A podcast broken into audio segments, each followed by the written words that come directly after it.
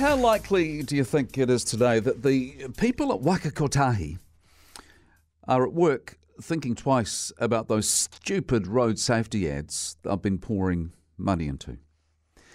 Do you think any of them have arrived at the office today after that absolutely horrific road smash on State Highway 1 yesterday and sent around an email saying, hey, let's get together later today and think about how we can do this better? The ads might not be hitting the mark. No, that won't be happening today. Despite the fact that just over 24 hours ago we had the worst road accident in the South Island in more than 20 years and one of the deadliest ever in the country. Seven people dead after a van apparently crossed the centre line and ploughed head on into a truck south of Picton. An absolute tragedy for those killed and injured, but also their wider family, who we understand had already been dealing with a bereavement before yesterday morning. You will have heard that those involved in the crash yesterday were returning home to the North Island after being in Dunedin for a funeral. And let's not forget the truck driver who got away with minor physical injuries, but imagine being that person this morning.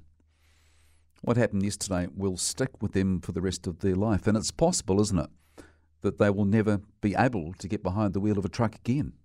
Such a traumatic experience. In the meantime, Waka Kotahi and the government will press on with their Road to Zero campaign. Despite the likes of motor racing legend turned road safety campaigner Greg Murphy saying today that zero road deaths will never happen. It's unachievable. That's the word he used when he spoke with Mike Hosking this morning. Unachievable. And this is what he said about Waka Kotahi, quote, They're spending millions of taxpayers' money on horrible advertising campaigns that are not making one iota of difference. That's what Greg Murphy is saying. He says, quote, they're scared to go down the path of actually providing people with a better base level of understanding, training and awareness to actually understand why it's so important to pay attention and do the things that we should be doing. End of quote. That's Greg Murphy. And he says the likes of Waka Kotahi are stuck in the same tunnel vision they've been stuck in for decades. But Greg Murphy will know, like the rest of us, that there isn't a single answer to all of this. Sure, I get what he's saying about driver training. And look, I'm not saying drivers don't have to play their part too, but let's face it, as long as there are humans behind the wheel, there will always be crashes. No amount of TV advertising or road to zero slogans or even driver training, no amount of that will change that pretty much everybody will say, won't they? They have the best intentions whenever they get behind the steering wheel. Who doesn't? But as you know, and as I know, we all get distracted. We all do, whether we like to admit or not. So, because of that, there are other factors that need to be thought about. And I think the state and design of our roads is another thing that needs our attention.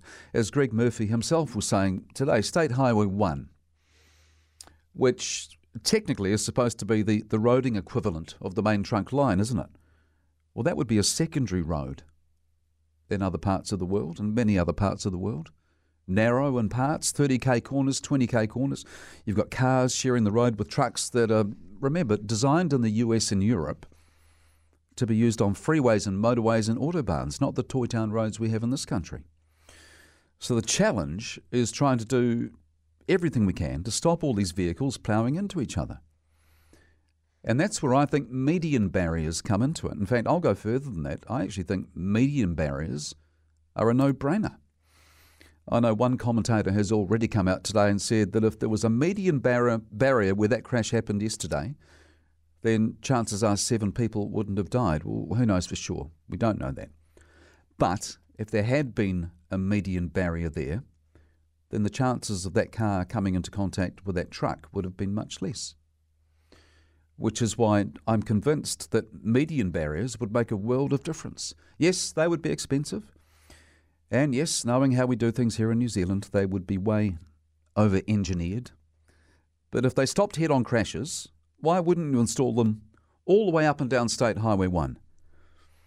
And that would be just a starting point for me. If I had my way, and if money was no object, I'd like to see median barriers pretty much everywhere. Picture this you imagine State Highway 1 between Christchurch and Ashburton. How much safer would that stretch of road be if there was a median barrier all the way from, say, Burnham to the northern outskirts of Ashburton?